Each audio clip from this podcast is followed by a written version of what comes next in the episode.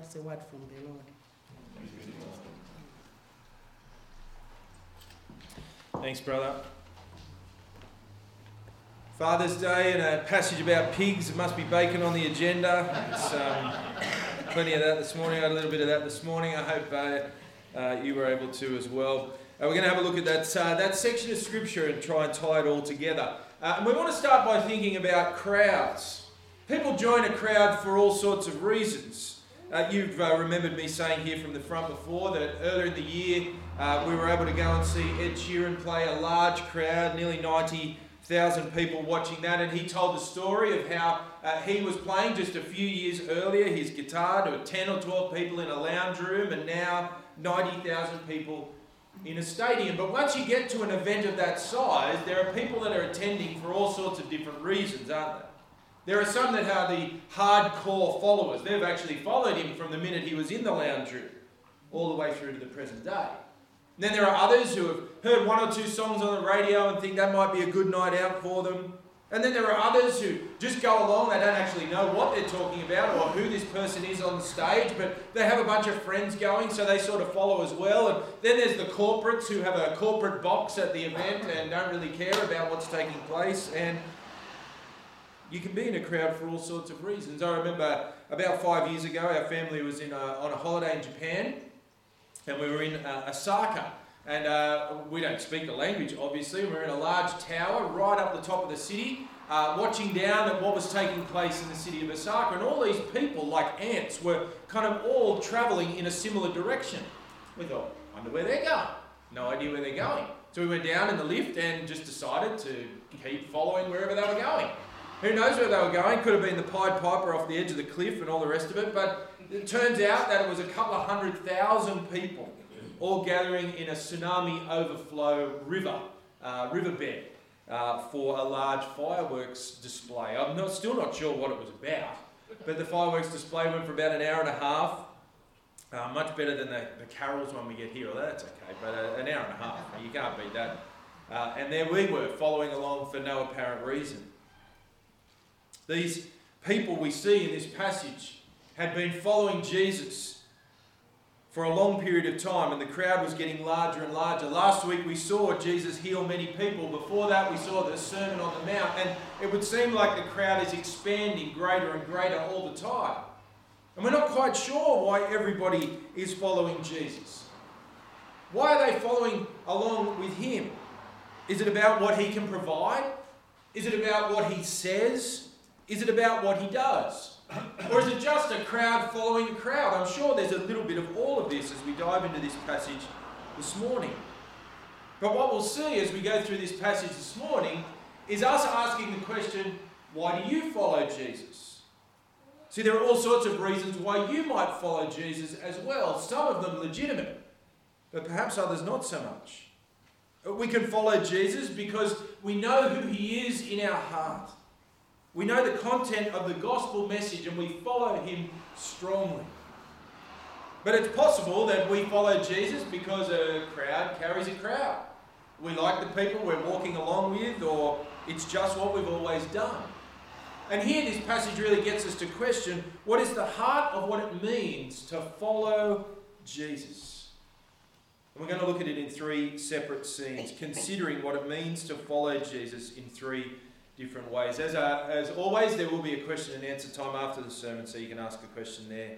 Uh, slido.com, hashtag is HBSP if you want to ask a question along the way. I'm going to pray. Please have your Bible open and we'll have a look together at these three sections of Matthew's Gospel. Let's pray. Heavenly Father, be with us this morning. We always need your help to hear your word and to put it into practice. Your Spirit will guide us in this way. So please uh, do as you have promised and speak through me to your people for our good and for your glory. And we ask you in Jesus' name. Amen. Well, as I mentioned, there's a big crowd, and we don't know the size of it, but it's getting bigger. Look at verse 18. Now, when Jesus saw a great crowd around him, he gave orders to go to the other side. To go to the, the other side to get away from the crowd. That's an interesting approach, isn't it? But to go over the sea and over to the other side is the intention of Jesus here to get away from the crowd. But before he can, he's interrupted. Interrupted by two men Two men who show us what it means to consider following Jesus and counting the costs. Look at the man in verse 19. And a scribe came up to him and said to him, Teacher, I will follow you wherever you go. He's enthusiastic. Jesus is about to get in the boat and take off to the other side. He says, I'll come wherever you go. Many of you know I've got uh, two Cavalier King Charles Spaniels in the, in the backyard at our place, and one of them has separation anxiety. I was washing the dog the other day, and one of them was getting washed and getting dried outside with the towel. It was probably a pretty pathetic looking thing that I was doing, but I was drying her with the towel, and the other one was inside and screaming at me. I want to be out there with you. I want to be out there with you. Just let me out. Let me out. She's screaming inside the house at me. Such a needy dog. And uh, this man reminds me of that, that needy dog. Jesus, I just need to be with you. I'll, I'll come with you wherever it is that you go. Now think about this for a minute. Imagine if this happened today. Someone responded and said, oh, I'll follow Jesus. That by itself would be wonderful, wouldn't it? More and more people choosing to follow Jesus. We would say that's fantastic, that's awesome. But if they had a great level of enthusiasm as well, all the better. How wonderful it would be to have more and more people like this following Jesus day after day after day after day. But what does Jesus do? Well, he puts the brakes on the man, doesn't he? He stops him for a moment. Just temper your enthusiasm, mate. I've got something to tell you. Verse 20. Jesus said to him, Foxes have holes, and the birds of the air have nests, but the Son of Man has nowhere to lay his head. Jesus lays down almost a proverb here, isn't it? And, and the proverbs we've seen throughout the book, book of Ecclesiastes in our Bible study groups are, uh, are things you need to stop, wrestle with, chew over, understand. It's almost like a bit of a riddle that the message comes out over time. And here Jesus is saying in proverbial form to this man, Are you sure you want to follow me? Because following me is following in my footsteps. And following in my footsteps means life is going to be hard. I've got nowhere to lay my head. I'm homeless. Are you ready for that? Well, the second encounter with the second man is the same, but just from a different angle. Verse 21 Another of his disciples said to him, Lord, let me first go and bury my father. This man says, I will follow you, Jesus, but just let me get these other things sorted out first, and then I'll come and follow you. Jesus says, famously in verse 22, Jesus said to him, Follow me and leave the dead to bury their own dead. Now, I know for lots of people this seems very harsh, doesn't it? Why so harsh, Jesus? Well, Jesus is asking this man to count the cost in a different way. This man is to consider the urgency of the kingdom. This man is to consider what it means to follow Jesus with single minded devotion. And we've got to ask ourselves the same question, don't we? Are we following Jesus but only when life slows down, or I have all the experiences in life that I want, or we have a cautious approach to following Jesus. I'll follow you, Jesus, but fill in the gap. Now, this idea of not burying loved ones is actually a bit of a biblical theme. A couple of the prophets, both Jeremiah and Ezekiel, speak about how uh, the messenger of God's word will often have to be the one who is not able to bury their own dead. It's part of being a prophet. It speaks to the urgency of the kingdom of God. And this man, well, is he willing to consider the cost in following Jesus? Is he willing to consider single minded devotion to Him. But what about us? For the most part, we've come to follow the Lord Jesus. But have we counted the cost? Have we counted the cost of what it means to follow Jesus with single minded devotion, ready to put aside all other things in order to serve and follow Him? See, we must count the cost. And we must count the cost and recognize that it's actually a cost that is worth paying. See, Jesus, when he calls us to follow him, he doesn't ask us to give him a part of our life, or a smidge of our allegiance, or a dot of our ways, but all of our heart. And while we might end up living in ways that are similar to the world around us, we live so for a very different reason. And that's a high cost, isn't it? To give away our life to follow Jesus. To give up our way of life to follow Jesus. To give up our decisions and allegiance to our own life to follow Jesus. In a YOLO, you only live once world, this is challenging. To think that maybe this following Jesus business might lead us to be homeless, or to lead us to have conflict with others, or to, to lead us into hardship in any way, or even to lead us to death, as unlikely as that is for us. That is the call that Jesus puts on our life. And when we think about it in this way, the cost is very high to give up our own life to follow the Lord Jesus. But this is what he calls for. And yet, the cost of following Jesus, it's smart. It's a smart cost.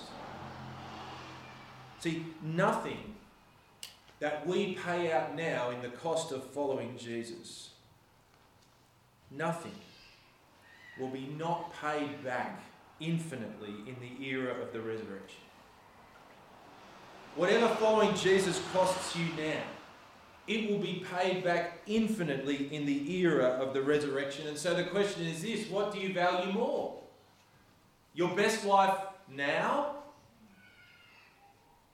or the delayed gratification of an infinitely better era in the resurrection? Now, we don't know in the end what these two men did. We don't know what they decided to do, but it's been written here by Matthew written here by the Lord God Himself, in order that we might address our own following of Jesus.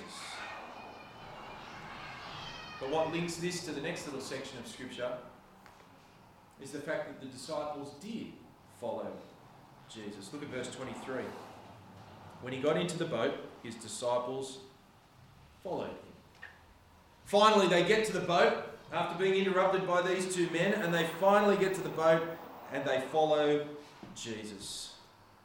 And then again, it's a classic passage, isn't it, of the, the storm.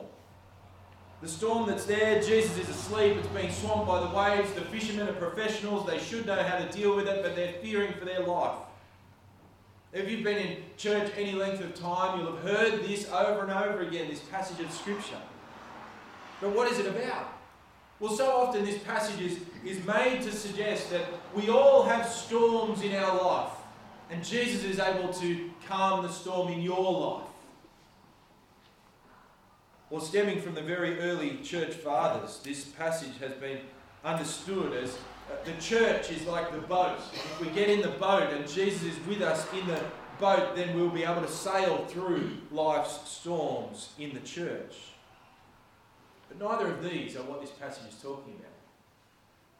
The focus here is, is not about us, but about, about Jesus.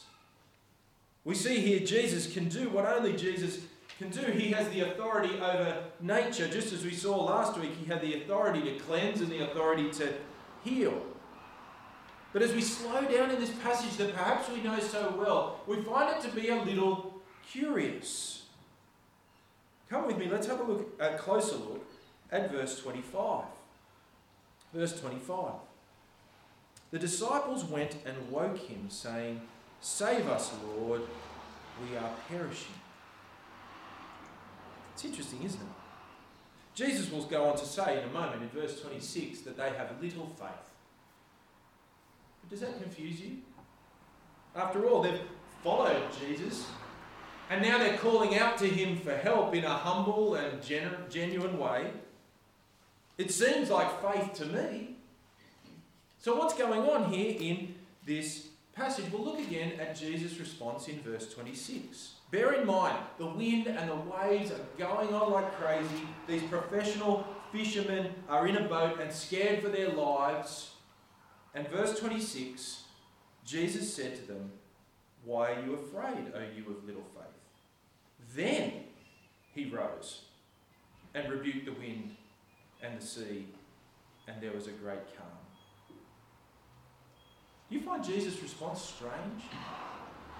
A life threatening storm, and he just has to make sure he gives them a little mini sermon first. Why do that? It's curious, isn't it? Why not just fix the storm and then deal with the problem later? Talk to them about what you want to talk to them about later. What's, what's going on here? Well, the focus of this passage is to show us that the disciples' faith is deeply connect to, connected to who they understand Jesus to be. Yes, they followed Jesus. Yes, they asked Jesus to save them. Yes, their faith is genuine. Of that, there is no doubt. But it's an immature faith, it's a limited faith. It's not a full faith in any way. Look at verse 27. The men marveled, saying, What sort of man is this, that even the winds and the sea obey him? See, uh, they get it. Jesus can fix stuff and do all this amazing stuff because he's got authority, but they don't really understand who he is.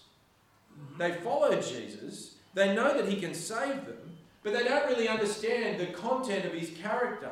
They don't understand his power, his authority, his greatness, the fact that he is God with them.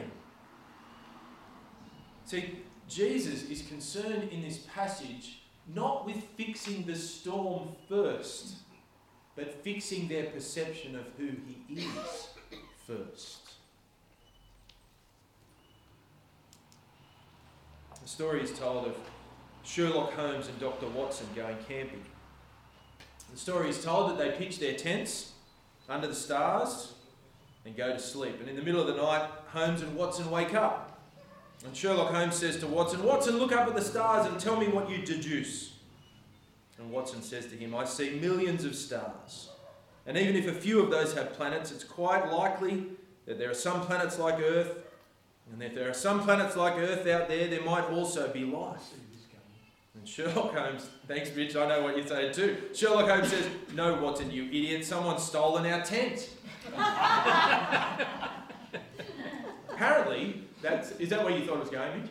Yeah, that's right. You can see it coming. Apparently, that's been voted the world's funniest joke. No, I'm not going to go that far. I think that's a, that's a bit far. Um, but it's an exercise in missing the point, isn't it? An exercise in missing the point. These men here in this boat are in danger of missing the point, and so are we. If we think this passage is all about how Jesus is going to calm the storms of our life, we're missing the point. Because the point is not about that, the point is about who Jesus is and the connection between faith and knowledge of Jesus. These men have little faith precisely because they do not understand properly who Jesus is. It's an exercise in missing the point. It's, a, it's missing the point for us to say that Jesus will overcome the storms in our life or we should trust him when it happens. And as true as all of those things are, that's not what this passage is saying to us. Here, we are to see the direct link between weak faith and a low knowledge of who Jesus is.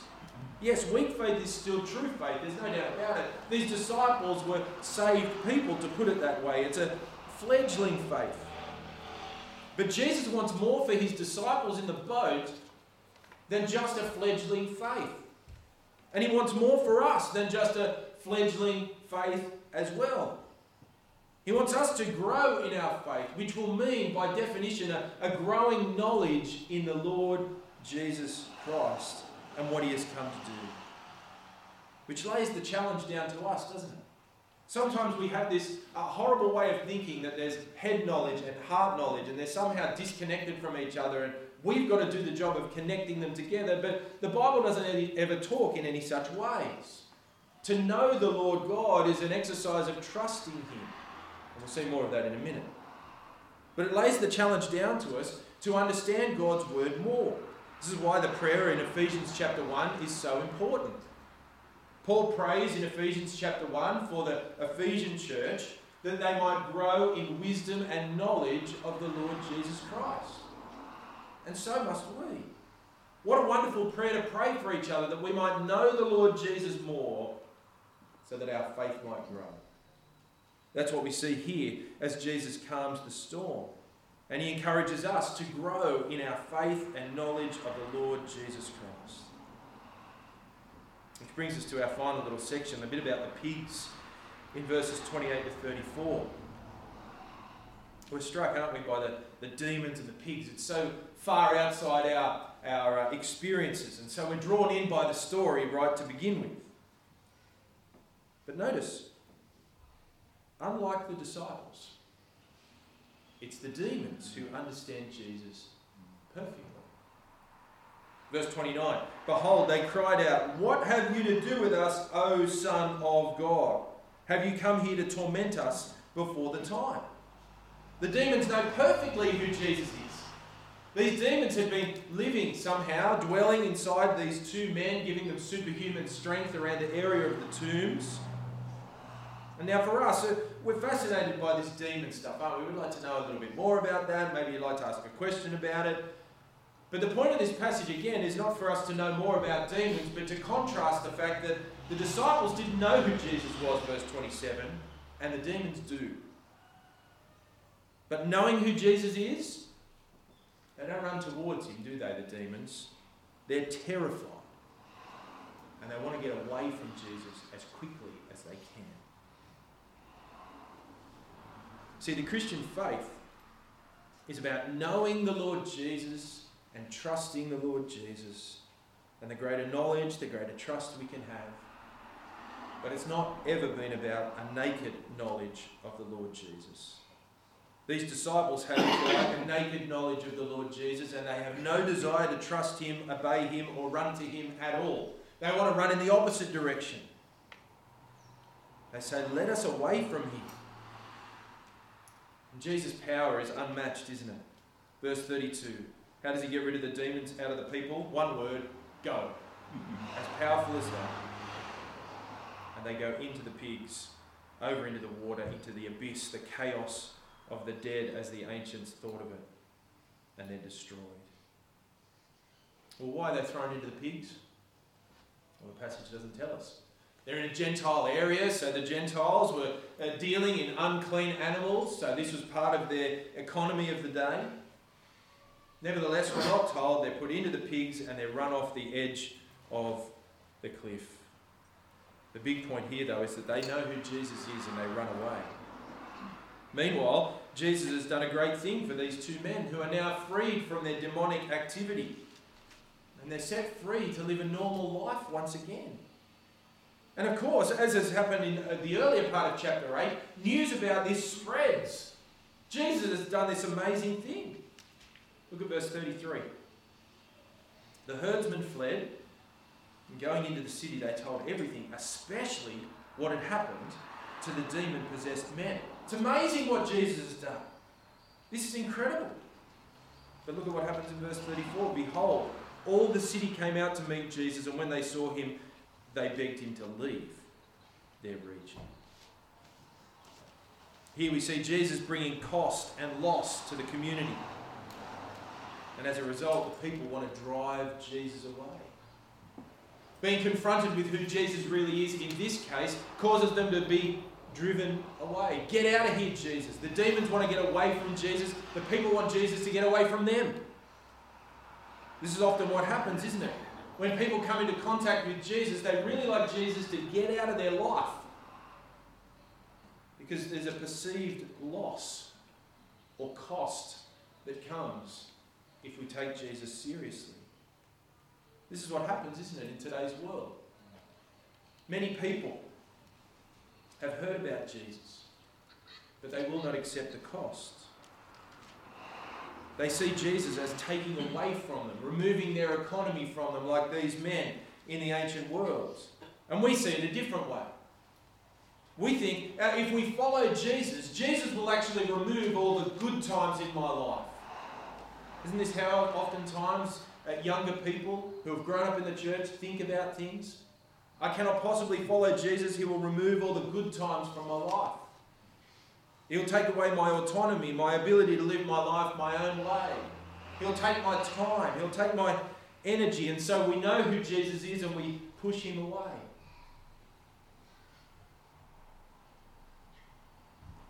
But I hope you can see that's not the response that this passage is pushing us to. With the crowds following around Jesus, these two men at the beginning ask to follow him, and Jesus lays out the cost. The disciples, in faith, follow the Lord Jesus, but they don't really understand who he is. Their faith needs to be strengthened. And the people in the Gadarenes area, in the Gentile area, want Jesus to go away because they do understand who he is. So, why are you following Jesus? Are you following Jesus enthusiastically and not counting the cost?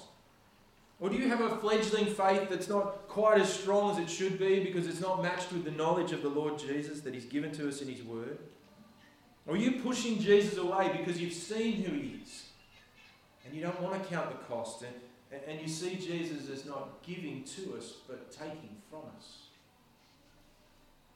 This passage says to us count the cost.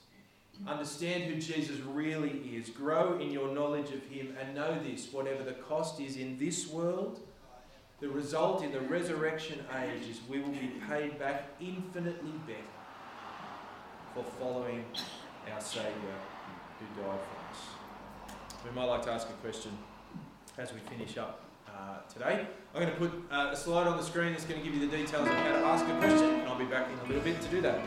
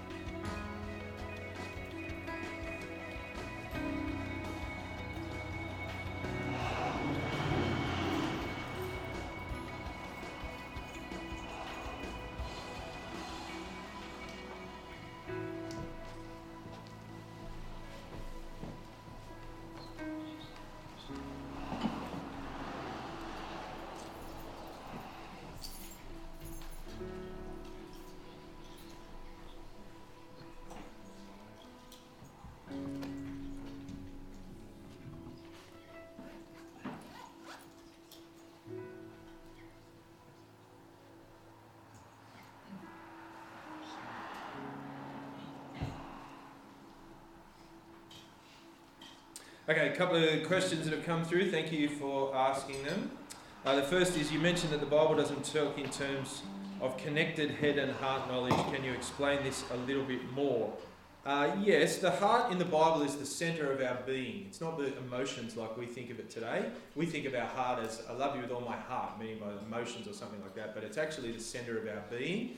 And when we actually understand properly uh, what Jesus has done for us, it should shape the center of our being, the core of our being. So um, there's, there's not a distinction that there's knowledge in your head and knowledge in your heart. There's sort of a, we, we like to say you can know stuff, but if you don't feel about it, then it's not the same thing. The Bible doesn't talk in those terms.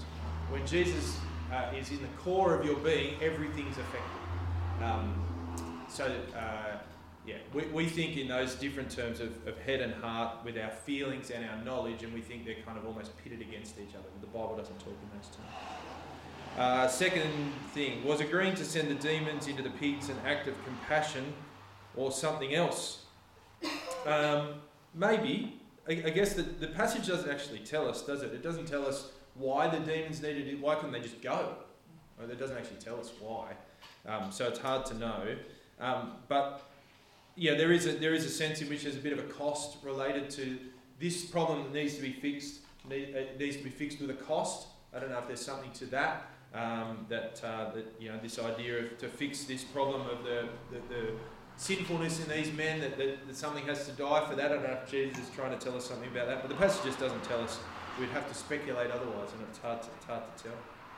Um, shouldn't our motivation not to be to get more or better things in the age to come? This seems very self oriented. Uh, that's true, absolutely. Um, uh, it could be like that, except that what we get in the age to come is an unfettered relationship with Jesus. That's the good thing. That's the great thing. Um, and so that we would desire that is, is not a problem. God's given us that very good desire. Um, uh, so that's, that, that is the case, is, is what we would aim for. Uh, and I don't think that's self oriented. That, that's uh, uh, hopefully glorifying to God in that way. Um, uh, two more. Do you think Jesus' disciples were uh, recognizing simply that Jesus had the power over nature and also over death? They clearly did, didn't they? Because they said, Save us, Lord, we are perishing. So they recognized that he had the power, um, and they recognized that uh, he was probably willing to do it, except that he was asleep in the boat. Um, but there's this connection between having little faith and not knowing who he is that Matthew wants to draw out for us. And so uh, he wants us uh, to understand more and more and more about him. They don't really get him and they, they miss the point on him uh, as time goes on. Uh, last one, does the New does New Testament regard pigs as unclean? Uh, no, but this uh, the Gospels are always tricky. So um, you always the Gospels, Matthew, Mark, Luke, and John, they exist in the New Testament, but you have to regard them always as a bit of an as Old Testament books actually, because they sit in the Old Testament era, right? Before they actually all sit before the cross. So you have to think about them in that way. So at the time of writing, yes, this would, have, or at the time of uh, happening, this would have been an unclean animal. But we remember from the book of Acts that Peter is given the vision from God about the, the sheep coming down and all the different animals, and, and God says, I've declared all these things clean now. And so that's there in the New Testament as well. So uh, at this time, yes, they were unclean. Uh, after that, in the book of Acts, no, they become become clean, become able to be eaten. So go and enjoy your bacon at lunchtime. or all the time. I'm going to pray.